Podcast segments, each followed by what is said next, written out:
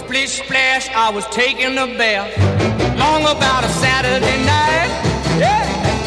점심 먹고 유쾌한 시사 디저트 한 입. 최영일의 시사 본부. Well, I stepped out the tub and put my feet on the floor. I wrapped the towel around. 네, 속보가 하나 들어와 있습니다. 김오수 검찰총장이 사직서를 제출했다. 지난 일요일에 제출했다가 월요일에 대통령 면담을 하고 사표는 반려되고 사직을 철회하고 국회 설득을 위해 뛰고 있었는데요. 오늘 박병석 의장의 중재안을 여야가 받았습니다. 검찰의 입장은 뭔가 궁금했는데 이 김오수 검찰총장의 사직서 제출. 아마 이 중재안의 여야 수용에 대한 반응으로 보여지는데요. 자세한 것은 또 이어지는 뉴스를 저희가 지켜봐야 되, 되겠고요. 주말 사이에 또 어떤 변곡점이 생길지 봐야겠습니다. 시사본부 매일 이 시간 청취자분들께 드리는 깜짝 간식 선물. 오늘은요. 짜장 컵라면입니다. 짜장 컵라면 코너 들으시면서 문자로 의견 보내주시는 청취자분들에게 저희가 쏠 거고요. 짧은 문자 오십 원, 긴 문자 백 원이 드는 샵 구칠삼공으로 의견 많이 보내주시기 바랍니다. 자, 매주 금요일마다 찾아오는 스포츠 본부. 자, 땡땡 위키에 닮은 꼴로 김태진, 별명으로는 광견, 댄싱 현호. 어, 이거 굉장히 이상한 사람 같이 들려요. 제가 읽으면서. 자, 케이비에스 스포츠국의 정현호 피디 나와 있습니다. 어서 오세요. 네, 안녕하십니까. 아니, 광견은 뭐예요? 아니, 이제 저희가 하고 있는 팟캐스트 방송에서 네. 캐릭터를 좀 찾다 보니까 이제 네. 약간 그런 광인과 광견이라는 컨셉을 잡아가지고 네네네. 같이 하고 있는 피디가 저를 이렇게 여론몰이를 해갔습니다. 아, 저는 억울합니다. 그러니까 재미를 위해서 나는 희생당하고 있다. 그럼요. 그래요. 아유, 이게 눈 그 퍼렇게 멍들었었는데 많이 네. 좀 낫고 있긴 하네요. 예, 한 일, 이 주 정도 지나면 다 빠질 것 같습니다. 시력인 이상 없는 거죠? 예, 시력이랑 뼈에는 이상이 없어가지고요. 아이고, 다행입니다. 네, 감사합니다. 자, 스포츠는 항상 안전, 건강에 유념하셔야 됩니다. 그렇습니다. 자, 이번에 국제 스포츠 이벤트 추진단 소속이 되셨다는데. 네, 맞습니다. 아, 이름 거창한데요. 국제 스포츠 이벤트 추진단. 어떤 네네. 일을 하는 거예요? 쉽게 말씀드리자면 이제 올림픽이나 월드컵 이런 대형 스포츠 이벤트들이 있잖아요. 네. 근데 이런 것들은 이제 굉장히 사이즈가 큰 대회다 보니까. 그렇죠. 무려 한 세네 달 전부터 이제 기획 업무가 이제 세네 달도 아니고 거의 일 년 전부터 어, 준비를 하게 네네네. 됩니다. 작게는 이제 우리가 방송센터에서 쓸 물품들 어. 세팅부터 시작해서 중계권 협상, 그다음에 이제 그 재판매 이런 부분들을 담당하는 행정적인 부분들인데 어. 그러다 보니까 이제 앞에서 나서지 않고 뒤에서 추진을 하는 업무들이잖아요. 네. 잘하면 본전이고 못하면 티가 매우 많이 나는. 아. 그리고 이제 저도 영상 관련된 제작을 계속 해오다가 네. 이렇게 서류적인 행정 업무들을 하다 보니까 아, 뭐 양식과 용어들 이런 것들이 너무 어렵더라고요. 그래서 아, 편집하고 싶다라는 생각이 네. 어, 매일 들고 있습니다. 피디 본업으로 돌아가고 싶다. 네네. 근데 이제 행정 직원이 되어 있다. 하지만 이것도 이제 어떤 네. 중개권 협상 이제 네. 이런 것도 피디의 주요 업무 중 하나이기 때문에 재밌게 배우고 있긴 합니다. 다 이게 케이비에스 사장으로 가는 길이다 생각하고 아. 다 익히셔야죠. 아, 감사합니다. 네, 그럼요, 그럼요. 자, 지난 월드컵 조추첨 직후에 만나지를 못해서 아, 관련 그렇죠. 얘기를 못 들었었어요. 네네. 우리나라가 포르투갈, 가나, 우루과이 H조 편성인데 네네. 자, 카타르 월드컵에서 우리 십육 강 갑니까? 그걸 알면 제가 지금 이 자리에 앉아있을지는 않을 네. 것 같은데. 근데 그래도 처음에 제가 이제 조배정을 보면서 굉장히 수월한 편이다. 왜냐면은 다른 이제 아시아 국가인 일본이나 이란의 조 편성을 보면은 네. 죽음의 조에 편성이 됐단 말이죠. 아, 그래요? 그런 거 보면은 이제 우리나라 정도면 굉장히 천국의 조다. 아, 이 정도면? 그렇죠. 그러나 음. 그렇다 해서 언제나 십육 강 진출이 쉬운 건 아닙니다. 네. 왜냐하면 차라리 냉정하게 봐서 우리나라가 조 일 위로 올라가기가 어렵다면 이 위를 노리는 게 더 네. 확실한 전략인데 사실 확실한 강팀이 있어서 이 강팀들이 다른 나라들을 좀 빠르게 제압을 해준다면 좋을 텐데 음. 애매한 상황일 수도 있는 거죠. H조에서는 모두 다 어, 조 일, 이 위를 노릴 것이기 때문에 네네. 이제 물론 이제 A 일 시드가 포르투갈이긴 합니다. 그러나 네. 저는 개인적으로는 이 우루과이가 오히려 전력이 더 좋은 편인 것 같더라고요. 최근에 포르투갈보다 네 경기력을 봤을 때 포르투갈에는 호날두가 나올 거 아니에요. 호날두도 있고 이제 프리미어리그 득점 삼 위인 리버풀의 디오고 조타 아. 이 선수도 굉장히 운전 네. 앞에서 번뜩이는 결정력이 좋은 선수거든요. 네네. 그래서 포르투갈전을 미리 좀 말씀드리자면은 음. 이 조타를 마크할 김민재의 역할이 굉장히 중요하다. 중요하다. 먼저 김민재가 당연히 마크맨이 중요하다. 맞습니다. 그리고 우루과이전 같은 경우에는 이 토레이라 등의 이제 그 중앙 미드필더들이 의외로 좋아요. 그래서 음. 중원 싸움에서 밀리지 않으려면은 중앙 미드필더들의 역할이 굉장히 중요한데 최근 대한민국 축구대표팀의 경기력을 보면은 중원 싸움에서 다른 나라들에게 좀 밀리는 모습이 있었다. 그래서 월드컵을 앞두고 중원 미드필더 발굴이 좀 필요해 보이고 중원을 강화해야 한다. 네. 그리고 이제 가나 냉정하게 팀. 보면은 진짜 일 승 상대여야 하죠. 네. 왜냐하면 네. 과거에 뭐 애쉬양이라든가 아사모아기안 이런 프리미어리그의 스타들이 있었던 네. 시절보다는 전력이 약해지긴 했습니다. 예. 그래서 냉정하게 보면은 이 가나를 일단 일 승 잡고 음. 나머지 경기에서 최소한 무승부 이상을 거두는 언제나 그렇게 장밋빛 미래를 그려보곤 하죠 우리나라. 그 네. 부분으로 이제 전략을 세워야 될 것 같긴 합니다. 자, 일단은 우리야 뭐 가는 쪽으로 생각을 해야죠. 아 그럼요. 간다 시나리오는. 네네.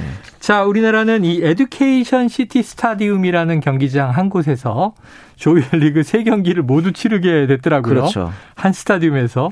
그 이게 좋은 거예요, 나쁜 거예요? 어, 쉽게 말하면은 굉장히 선수들한테는 좋은 겁니다. 네. 왜냐면은 경기장마다 다 잔디 상태라든가, 그 다음에 기후, 그 다음에 이제 뭐 경기장 배치에 따른 뭐 관중석이 어떻게 배치되는가 이런 것들이 적응해야 되는 부분들이 굉장히 많거든요. 네네네. 그것도 막 짧게는 삼, 사일 사이에 적응해야 되는. 그런데 어. 그런 부분들이 없기 때문에 선수들의 어떤 루틴 관리에 있어서는 굉장히 좋은데, 어. 어떻게 보면 또 이제 상대팀도 편한 거죠. 그렇죠. 그럴 수 있기 때문에 우리나라 입장에서는 어쨌든 간에 이동하는 것보단 낫습니다. 이동하는 것보다 제가 낫고. 이제 방송센터에만 있기 때문에 현장을 가더라도 네. 경기장을 직접 가진 않지만 브라질 때가 이제 굉장히 우리나라 대표팀도 그렇고 이동거리가 많았거든요. 네. 당시에 있었던 캐스터분들이나 해설분들의 얘기를 들어보면 아, 우리도 이렇게 왔다 갔다 하는 게 힘든데 선수들은 얼마나 더 힘들까. 심하게 얘기하면 진짜 비행기 안에서 있는 게 더 힘들다고. 왜냐하면 그때는 너무 멀었으니까 비행기 타고 다니거든요. 그 브라질 월드컵 때는요 소요 사태도 계속 있었고, 맞아요. 이 저 경기 반대 밖에서 총소리도 들리고 탄핵을 당하는 상황이 와서. 아 맞네요, 그러네요. 야, 그 와중에 그 또 이 저 거리를 뚫고 이동까지 해야 되니까. 맞습니다. 보통 일이었겠나 싶습니다. 네. 자, 그런데 이제 이동은 없다. 네, 맞습니다. 그리고 한국장에 적응하기 좋다는 점에선 음. 편하고 좋은데 우리만 좋은 게 아니라 다 좋다. 그러니까요. 예. 자, 우린 좀 일찍 가서 뭐 구질 이런 데 좀 적응할 수 있는 거예요? 경기장 옆에 보면 이제 전용 연습장이 있습니다. 네. 그래서 이제 연습장에서 이제 비슷한 환경으로 조성을 해놨기 때문에 음. 뭐 잔디라든가 이제 구장 환경 이런 것, 날씨 이런 것들에 좀 적응을 하는 시간이 좀 주어질 것으로 보입니다. 그래요. 자, 올해가 바로 사 강 신화를 이루었던 이천이 년 한일 월드컵 이십 주년입니다. 네.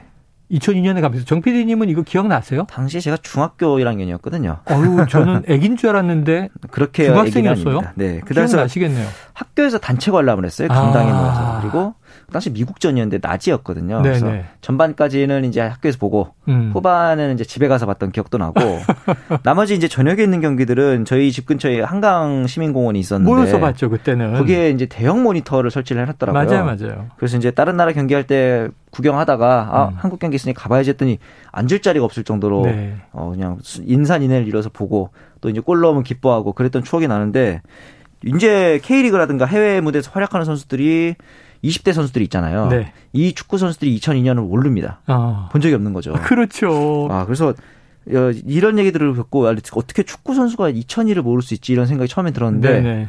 저가 이제 팔십구 년생이라고 하면은 팔십팔 올림픽을 모르겠구나라는 얘기를 많이 들어요. 아, 그렇죠. 어른들이 보기에 그런 시선이었겠구나라는 어. 생각이 좀 공감이 되더라고요. 네. 팔십팔 년생은 팔십팔 올림픽이 기억나지 않습니다. 그럼요, 그럼요. 자, 지금 한 이십 대를 뛰고 있는 현역 선수들은 이천이 년생들도 있으니까요. 이천이 년이 이제 기억날 리가 없죠. 그렇죠. 자, 이렇게 이십 주년을 맞았는데 대한축구협회에서 여러 가지 기념 행사들을 기획 중이라고 해요. 네. 뭐가 있을까요? 일단은 가장 큰 이슈는 히딩크 전 감독이 오월에 방한을 합니다. 아, 그래요. 그래서 이제 우리나라 이천이 영웅들과 이제 만남을 가질 계획이고 네. 축구 엑스포를 이제 또 개최를 해서 팬들과 만날 수 있는 최근에 또 이제 코로나십구 때문에 팬들과 함께하는 공간이 적었는데 어. 그런 행사도 있고 유월 달에는 A매치 초청 경기가 네 경기 네. 어, 준비가 되어 있는데 지금 얘기로는 브라질 같은 굉장히 강팀들도 예. 초청을 해서 경기를 준비하고 있다라는 음. 식으로 하니까 우리나라에서도 그때 관중들이 많이 입장을 하고 하면은 굉장히 좀 좋은 추억이 되지 않을까 싶습니다. 아유, 좋죠. 이제 여름도 오는데 야간에 음. 시원하게 맞습니다. 잔디에서 경기하는 모습을 보면 아주 그냥 가슴이 또 벅찰 것 같습니다. 네. 자, 십일월에 열리게 될 카타르 월드컵 네. 우리 대표팀이 기억에 남고 기념도 할 만한 그런 모습들을 보여줬으면 하는 바람이고요. 네. 자, 지난주에 시간 관계로 얘기하다가 좀 끊어졌는데 맞습니다. 미국 메이저리그가 도입했다는 이 피치컴 얘기하고 있었잖아요. 네네. 이 투수와 포수 간에 사인을 주고받는 디지털로 피치컴. 자, 이 도입 배경 어떤 거였어요? 과거 이제 휴스턴에서 전자장비를 이용해서 쉽게 말해서 카메라 같은 거를 통해서 어. 이 포수의 사인을 훔치는 그런 이슈가 있었거든요. 아. 그래서 이 사인이 손으로 나오게 되면은 보이잖아요. 네. 그래서 이 부분을 막고자 인터컴, 무선 인터컴을 설치해서 투수와 포수가 사인을 주고받는. 몇 번 볼 삐 누르면, 네, 누르면은 소리로 이제 변환돼서 들리는. 두 사람 사이에만 주고받을, 그렇죠, 수 있는. 그래서 이제 이 부분에 있어서 엠엘비가 굉장히 실험적인 시도인데, 네네, 케이비오 리그는 이런 피치컴은커녕 아직 그 전자장비 반입조차 떡아웃에 불과하거든요. 아. 그래서 이 부분에 있을 때는 엠엘비도 이런 적극적인 변화를 하고 있다는 게 좀 유의미할 것 같고, 네, 한간에서는 또 그런 얘기도 있습니다. 이 신호를 파악해서 어. 이 신호를 해킹해서 사인 훔치는 거 아니냐? 아, 전파로. 네, 그쯤 되면 근데 그건 스포츠가 아니라 거의 전자공학이죠. 그래서 음. 근데 저는 개인적으로는 이 기존의 사인 훔치기도 전략의 일환이라고 보는 편이라서, 네네네, 이 부분에 대해서 메이저리그가 어떻게 또 받아들일지도 궁금해지긴 하더라고요. 네, 그래서 신호를 뭐 눈으로 카메라로 당겨서 훔쳐서, 네네, 해석을 하든, 맞습니다, 전파로 오가는 디지털 방식을 해킹을, 네네, 하든, 네네, 그 훔치는 것도 전략의, 전략의 일환이다. 일환이다. 네. 자, 그럼 이제 경기장 바깥의 외적 요소가 더 복잡해지고 중요해지게 될 것 같아요. 네. 케이비오의 도입은 요원한 거죠? 근데 이게 제가 생각하기에는, 네, 멀지 않은 미래일 수도 있겠다 생각이 들어요. 아, 왜냐하면은 시기상조라고만 받아들이면, 네, 할 수 있는 건 아무것도 없거든요. 알겠습니다. 허구엔 총재가 굉장히 좀 변화를 적극적으로, 네, 받아들인 편이니까 기대를 해보겠습니다. 기대해 보겠습니다. 네. 자, 오늘 케이비에스 스포츠국의 정현호 피디와 함께했습니다.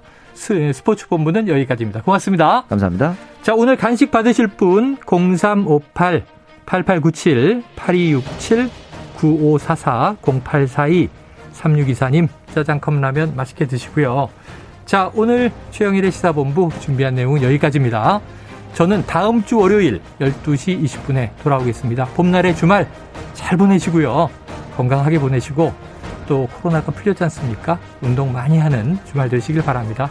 청취해 주신 여러분 고맙습니다.